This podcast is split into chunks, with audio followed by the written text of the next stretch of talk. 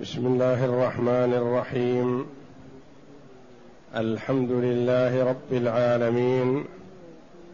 والصلاة والسلام على نبينا محمد وعلى آله وصحبه أجمعين. وبعد. بسم الله أعوذ بالله من الشيطان الرجيم.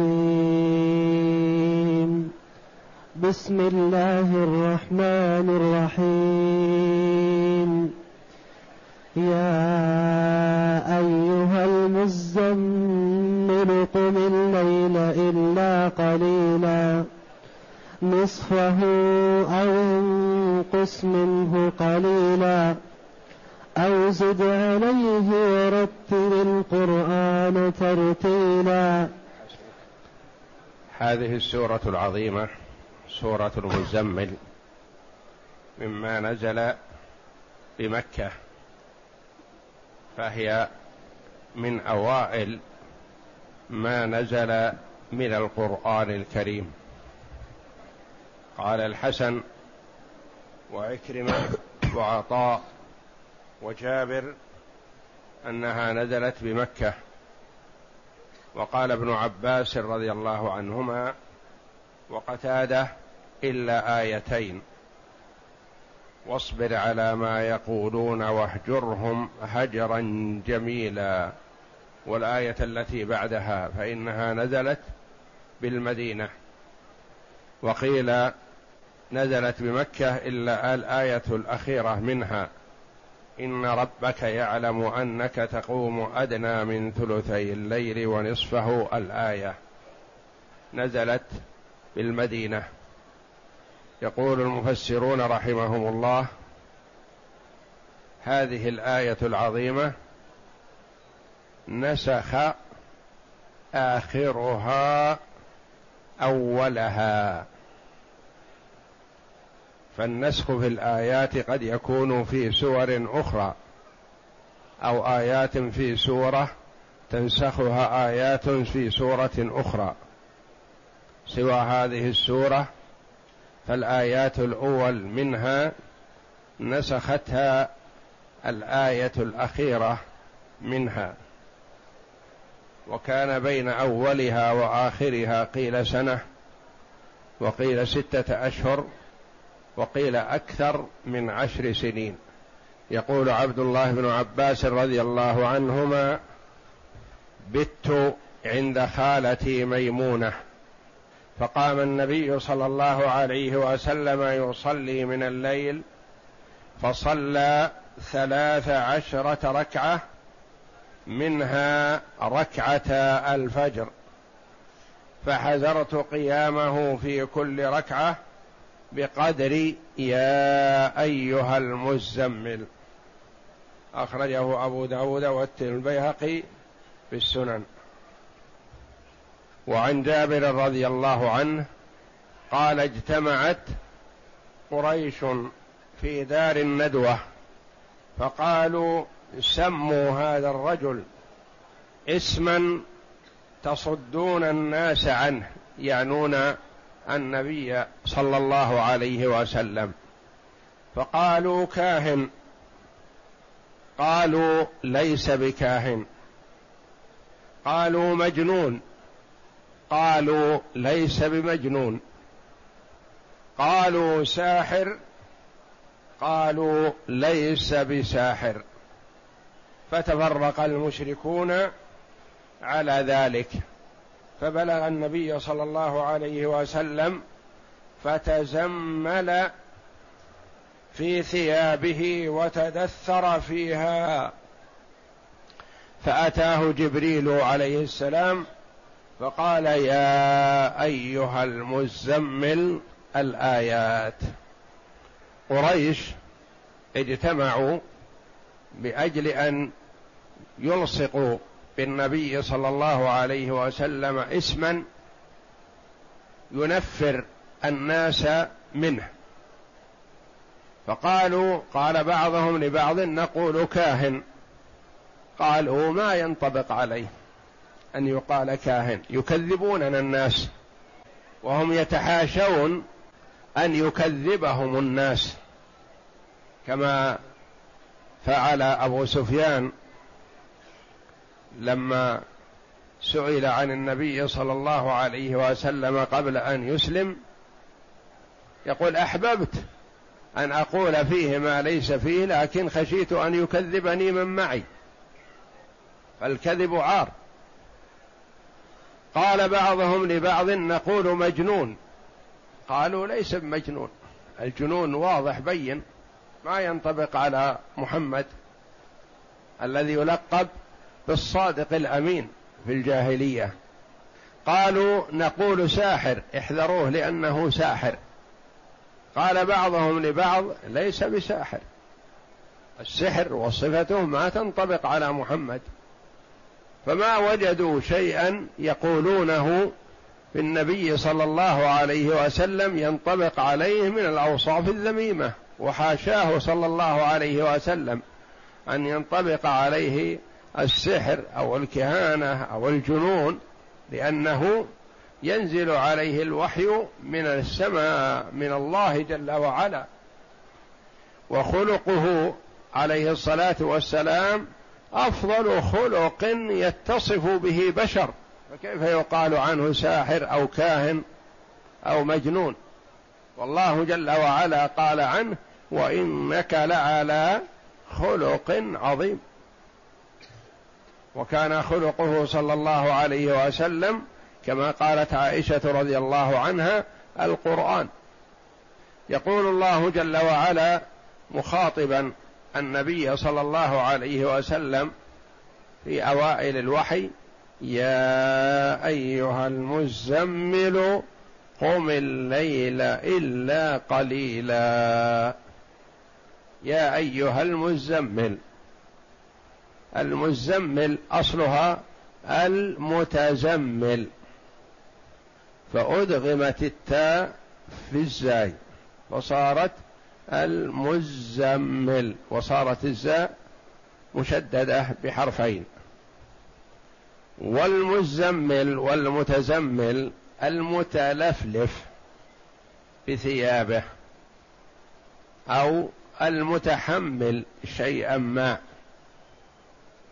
ولهذا يقال للراحلة التي عليها المتاع والأثاث زاملة. والزوامل التي تحمل. وزاملة النبي صلى الله عليه وسلم ناقته. يا أيها المزمل يعني المتحمل أو المتلفلف بثيابه. المشمر أو المغطي نفسه بثيابه. فقيل المتزمل بثيابه يعني متلفف بثيابه. أو بفراشه وغطائه زملوني زملوني كما ورد أنه قال لأهله عليه الصلاة والسلام لما رأى الملك لأول مرة ولثاني مرة أصابه الرعب والخوف منه فجاء يرجف فؤاده عليه الصلاة والسلام يقول زملوني زملوني يعني غطوني. وقيل المتزمل والمزمل يعني المتحمل. وش ماذا متحمل؟ متحمل النبوة فهي حمل ثقيل وحمل عظيم. المزمل المتحمل لأمر عظيم. قم له. استدعي هذا الحمل الجد والعمل ليل نهار والعبادة لله جل وعلا شكرا على هذه النعمة. يقول المفسرون في أول الأمر خطب النبي صلى الله عليه وسلم بيا أيها المزمل ويا أيها المدثر. والمزمل ليس من أسماء النبي صلى الله عليه وسلم كما يتوهم البعض. فليس من أسمائه عليه الصلاة والسلام وإنما هو صفة مثل ما يقال يا أيها الراكب يا أيها النائم يا أيها الماشي. ينادى الشخص بما هو متلبس به من صفة. مثلا أنت تريد أن تخاطب رجلا معه نعاس تقول يا أيها الناعس أو تريد أن توقظه فتقول يا أيها النائم النائم اسم من أسمائه؟ لا. بل إذا قال بعض المفسرين إن المزمل ليس من أسماء النبي صلى الله عليه وسلم. فكان ينادى بالصفة التي هو فيها أول الوحي ثم نودي صلى الله عليه وسلم بالنبوة. يا أيها النبي يا أيها الرسول جاءت في آيات كثيرة من القرآن. قالوا هناك فائدة في المنادات بالصفة التي عليها الشخص. أولها الملاطفة. الملاطفة يعني أنك لست عاتب على هذا الشخص ولا تريد أن تلومه أو توبخه. تناديه بصفته التي هو عليها. كما نادى النبي صلى الله عليه وسلم علي رضي الله عنه لما جاءه وقد نام في المسجد حينما تغاضب مع فاطمة رضي الله عنهما فوجده نائما في المسجد وقد علق التراب على جسده فقال قم أبا تراب قم أبا تراب. ونادى النبي صلى الله عليه وسلم حذيفة مرة فوجده نائم فقال يا نومان. فينادى المرء بحسب حاله وصفته من باب اللطافة يعني أني ما أريد عتابك ولا أريد مخاصمتك ولا أريد سبك. أناديك بالصفة التي أنت عليها. وفيها قالوا التنبيه. لترك هذه الصفة. يا أيها المزمل اترك هذا وقم لربك. قم للصلاة قم للتهجد قم الليل إلا قليلا. ما يصلح النوم. الزمن زمن جد وعمل. ففيها اللطافة وفيها التنبيه على ترك هذه الصفة وكلها تحصل في قول النبي صلى الله عليه وسلم لعلي رضي الله عنه أبا تراب. أبا تراب يتلطف به صلى الله عليه وسلم وكأنه يقول له ما يليق بك أن تنام على التراب وتترك فراشك وأهلك؟ يقول الله جل وعلا قم الليل إلا قليلا. قم. هذا أمر بقيام الليل. قال بعض المفسرين أول ما فرض على النبي صلى الله عليه وسلم بعد أمره بالبلاغ والنذارة قيام الليل قبل أن تفرض عليه الفرائض. فقيل إن هذا خاص بالنبي صلى الله عليه وسلم. وقيل خاص به وبالأنبياء قبله. وقيل بل هو خاص بالنبي بل هو ليس بخاص بل هو للنبي صلى الله عليه وسلم. وللأنبياء قبله وللأمة. الأمة مأمورة بهذا قبل فرض الصلاة. ثم إن الله جل وعلا نسخ فرضية قيام الليل بعد فرض الصلوات الخمس.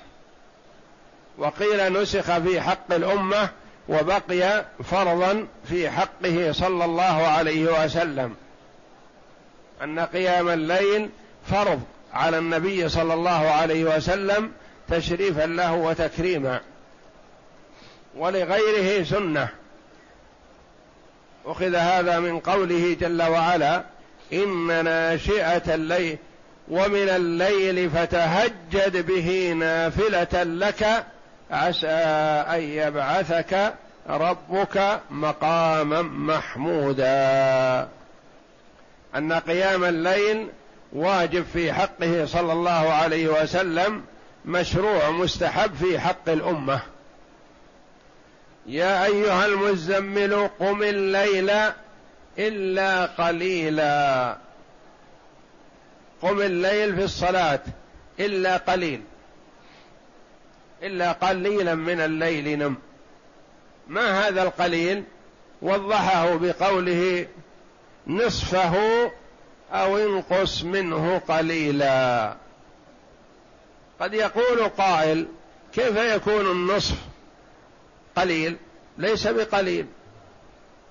يقال إنه قليل بالنسبة للكل لأنه إذا قرن النصف مع الكامل صار النصف أقل. قم الليل إلا قليلا لك أن تنام فيه. ما هذا القليل؟ نصفه. نم نصف الليل.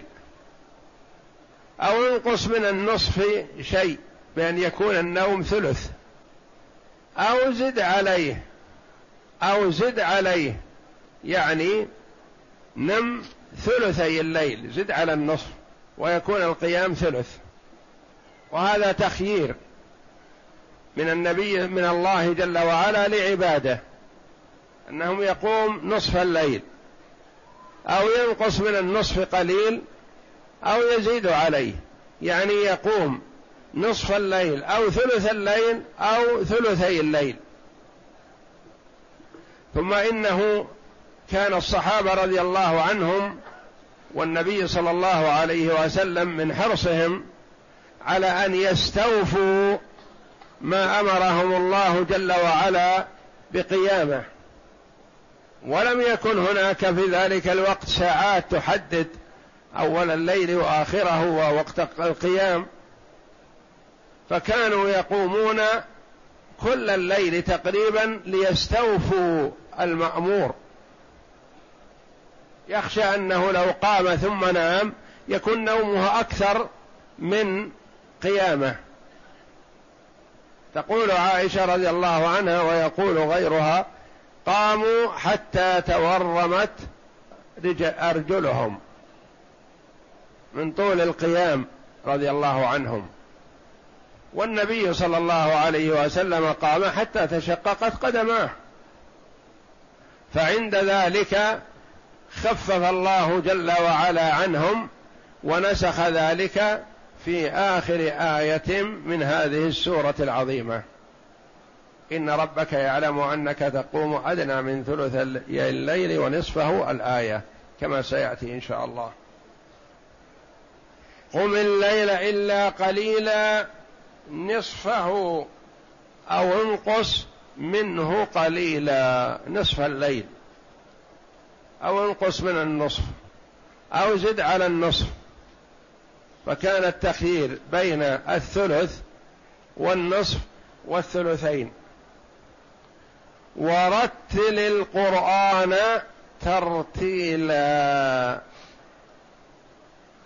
لا تقرأ القرآن هذ مسرع وإنما رتله لأن المرء يستفيد من قراءته بالتدبر. والتأمل ومحاولة الاستفادة مما قرأ. ليس المراد النطق باللسان فقط وإنما المراد الفائدة التي تعود على المرء من قراءة القرآن. وذلك بأن يحصل له تقوى الله والخشوع والتوجه إلى الله جل وعلا وتدبر ما يقول ويستشعر أن الله جل وعلا يخاطبه بهذا القرآن العظيم. فيستفيد من ذلك. سئل أنس رضي الله عنه كيف كانت قراءة رسول الله صلى الله عليه وسلم؟ فقال كانت مدا ثم قرأ. بسم الله الرحمن الرحيم. يمد بسم الله ويمد الرحمن ويمد الرحيم. أخرجه البخاري. وعن أم سلمة رضي الله عنها وقد سألها يعلى بن مالك عن قراءة رسول الله صلى الله عليه وسلم وصلاته فقالت ما لكم وصلاته؟ يعني لا تسأل عن صلاة النبي صلى الله عليه وسلم لأنك لا تطيقها.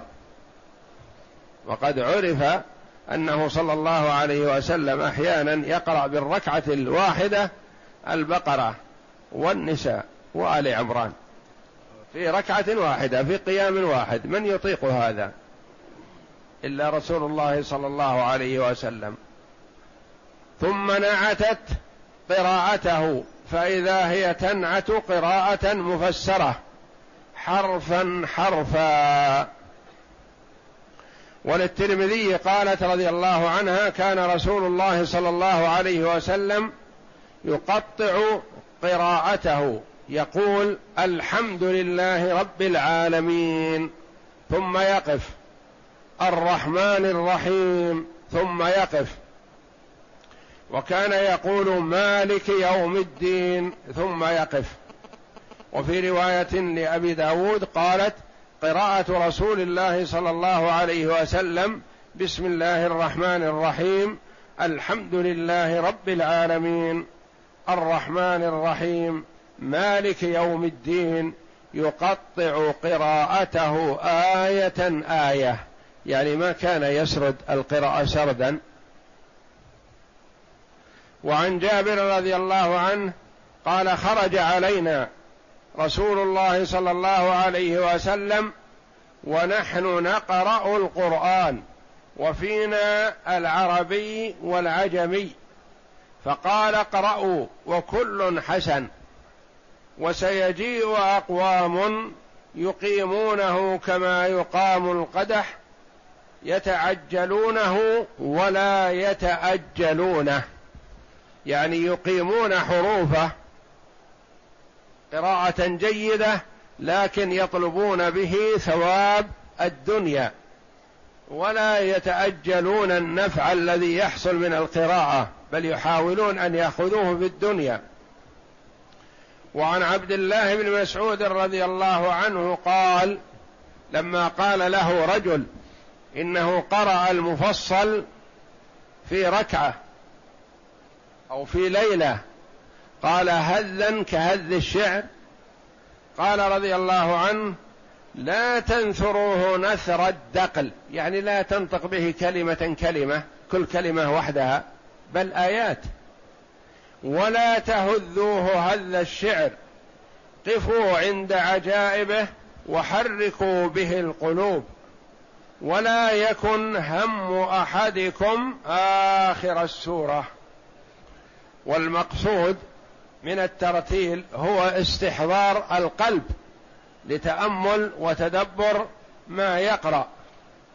لا مجرد إخراج الحرف من مخرجه وضبط هذا بل هذا إذا تيسر فهو حسن وإذا لم يتيسر فليس بلازم لأن النبي صلى الله عليه وسلم قال الذي يقرأ القرآن وهو ماهر به مع السفرة الكرام البررة والذي يقرأ القرآن وهو عليه شاق وفي رواية ويتعتع فيه له أجران.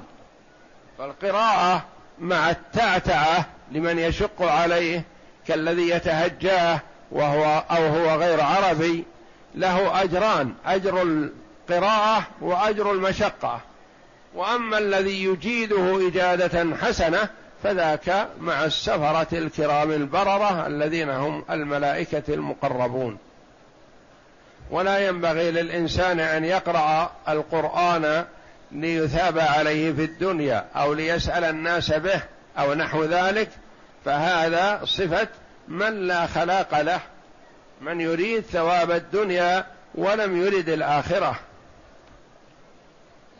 ورتل القرآن ترتيلا فالقراءة بالترتيل يثاب عليها المرء ما لا يثاب على كثرة القراءة بدون ترتيل. علما أن النبي صلى الله عليه وسلم كان أحيانا يقرأ مسرعا وكذلك الصحابة رضي الله عنهم. فمن يمكن أن يتدبر ما يقول مع الإسراء فلا بأس عليه بهذا. لكن المنهي عنه هو الإسراع بدون تدبر ولا تأمل.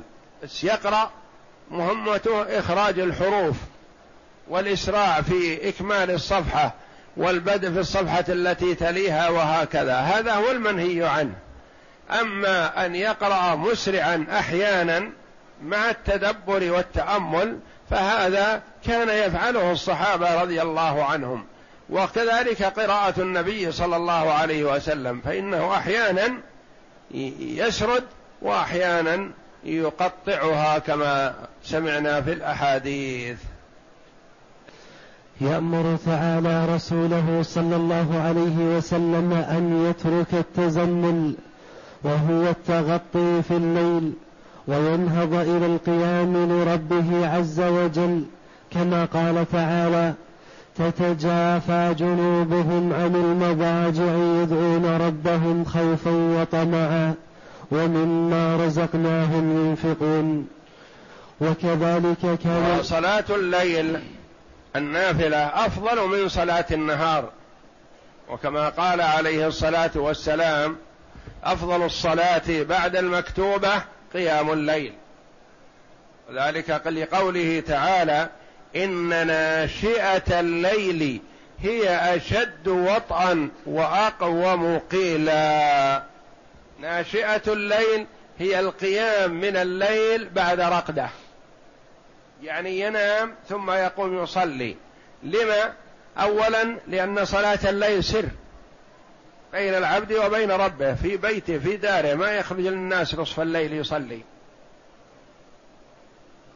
ثانيا أن الجو يكون هادئ ما يكون فيه مشغلات للقارئ يسمع كذا وينتبه لكذا يكون همه مع قراءته. ثالثا أنه يكون مستريح. بعد هذه النومة الرقدة يقوم مستريح. بخلاف ما إذا كان في أول الليل فهو بعد تعب النهار. فالناشئة لا تكون إلا بعد رقدة. والله جل وعلا يقول إن ناشئة الليل هي أشد وطئا واقوم قيلا يعني أكثر تواطؤ بين القلب واللسان. يكون اللسان يقرأ والقلب يتدبر ويتأمل. وعمر رضي الله عنه لما جمع الناس على صلاة التراويح ودخل ووجد الناس يصلون بصلاة إمام واحد. قال رضي الله عنه نعمة البدعة هذه يعني بدعة لغوية أنها ما كانت موجودة وأوجدها رضي الله عنه وإلا ففي الأصل هي من سنة النبي صلى الله عليه وسلم. البدعة هذه والتي ينامون عنها خير من التي يقومون لها. التي يقومون لها ما هي؟ صلاة أول الليل. والتي ينامون عنها صلاة آخر الليل فصلاة آخر الليل أفضل. وكان النبي صلى الله عليه وسلم غالب وتره آخر الليل في السحر.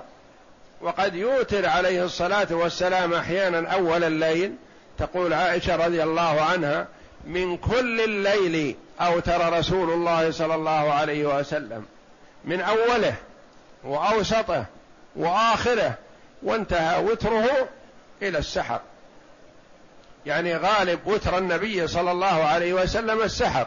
وكان أحيانا يوتر أول الليل إذا كان مسافرا أو لعذر أو نحو ذلك.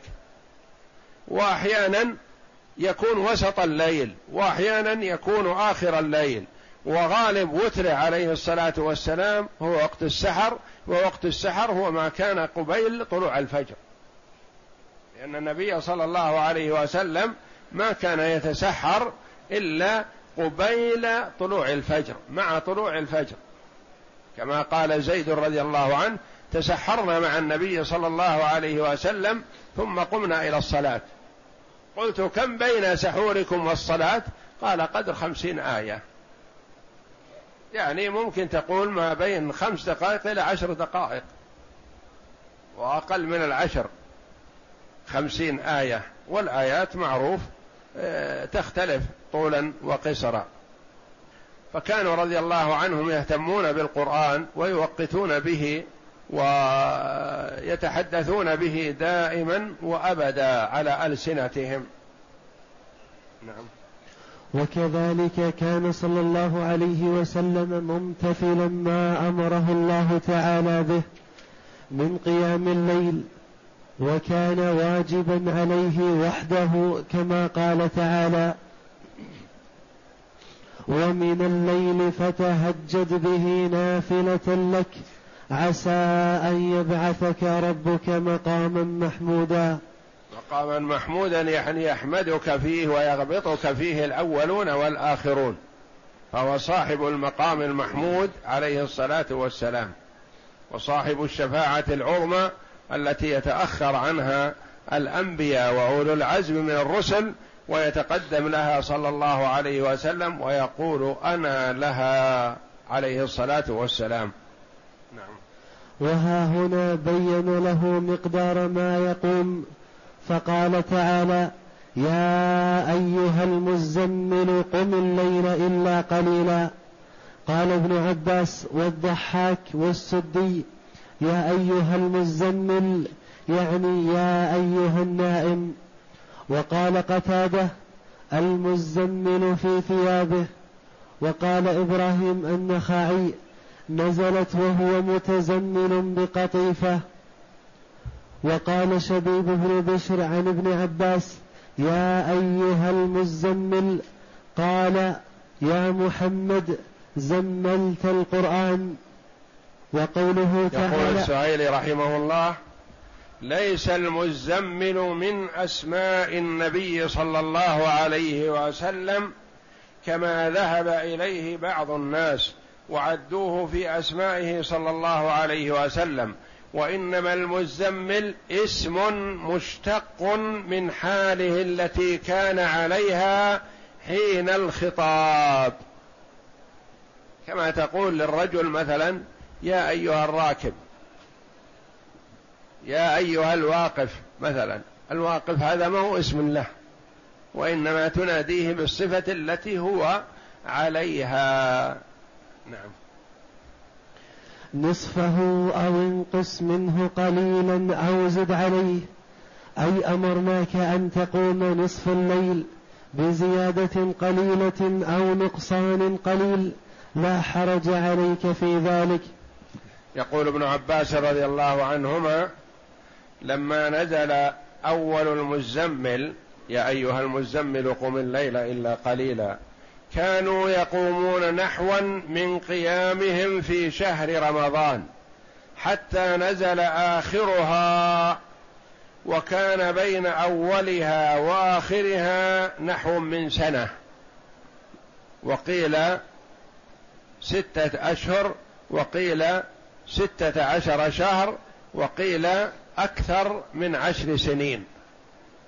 على القول بأن أولها نزل بمكة وآخر آية فيها نزلت بالمدينة ومن المعلوم أن نزولها في مكة كان في مبدأ الوحي يعني في الثلاث السنوات الأولى وهجرته صلى الله عليه وسلم إلى المدينة بعدما أقام في مكة يدعو إلى الله ثلاث عشرة سنة.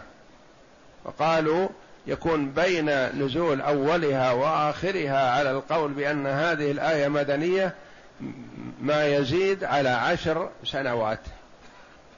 ورتل القرآن ترتيلا اي اقرأه على تمهل.